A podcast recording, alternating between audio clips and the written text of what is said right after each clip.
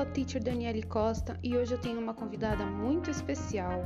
O nome dela é Emily. A Emily é minha aluna e hoje vai me ajudar com os diálogos deste episódio. Se você está ouvindo esse episódio e não ouviu os anteriores, corre lá no meu podcast e escuta os episódios anteriores. Lá você vai encontrar conteúdo para aprender inglês do básico. Today, I will teach you about countries and nationalities. Hoje eu vou ensinar para vocês sobre países e nacionalidades. Yes, do you know how to say the countries' names? Let's learn. Are you ready, Emily? Yes. So, let's learn. O primeiro país é Austrália. O segundo, Russia. Spain. Vou falar na sequência, tá? Brazil, Japan, Mexico, the United States, the United Kingdom, China, Chile, Canadá, South Africa, South Korea. Então vamos lá, agora vamos descobrir o nome em português desses países. Você vai perceber que muitos a grafia é a mesma em português e inglês. Austrália, em português, a mesma grafia, Austrália. Russia é a Rússia. Spain, Espanha. Brazil, Brasil. Japan, Japão. Mexico, México. The United States, Estados Unidos. The United Kingdom, Reino Unido. China, China. Chile, Chile. Canadá, Canadá. South Africa, África do Sul. South Korea, Coreia do Sul. Now the nationalities. Agora as nacionalidades. Who's born in Australia is Australian. Quem nasce na Austrália é australiano. Who's born in Russia is Russian. Quem nasce na Rússia é russo. Who's born in Spain is Spanish. Who's born in Brazil is Brazilian. Who's born in Japan is Japanese.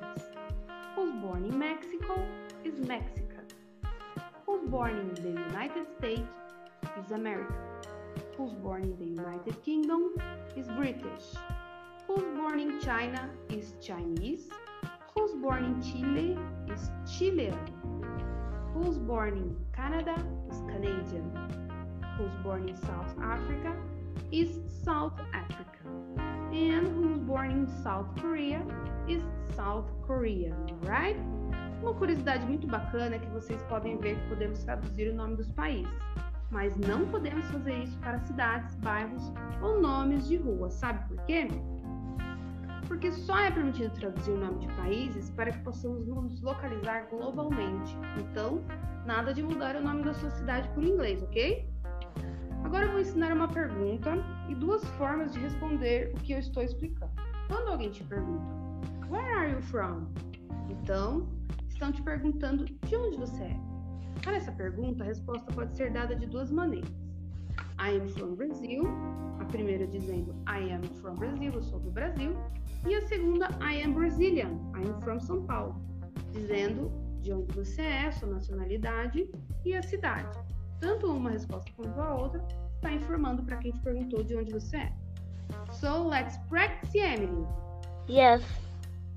Então, agora vamos a um diálogo. Então, a Emily vai me ajudar.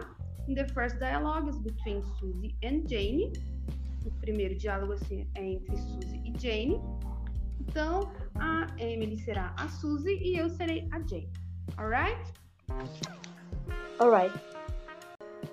Hi, I'm Susie. I'm 16. Hi, Susie. My name is Jane. Where are you from? I'm from the United States. And you? Where are you from? I'm from Mexico. I'm from Tijuana. My name is Sophie, and I'm British. Where are you from, Becky? I'm Russian. I'm from Moscow, the capital of Russia. Whoa, how old are you? I'm 12. How old are you? I'm 11. Estes foram os diálogos de hoje. Vocês puderam perceber que perguntando onde a pessoa mora, a gente vai conseguir muito mais informação. Além disso, a gente consegue entrar em assuntos como greeting, numbers. So, thank you so much, Emily. You are amazing helping me with these dialogues. I hope you enjoy it. Thank you, teacher. Ok, muito obrigada então, Emily. Espero que vocês gostem. Se você gostou, compartilhe, curta e comente. No meu Instagram, @teacherdanielec, vocês poderão encontrar na minha bio o link para todas as minhas redes sociais. E se tiver interesse em aulas particulares, send me a message, ok? Me envie uma mensagem. Thank you all, bye bye. Bye, teacher. Bye bye, Emily.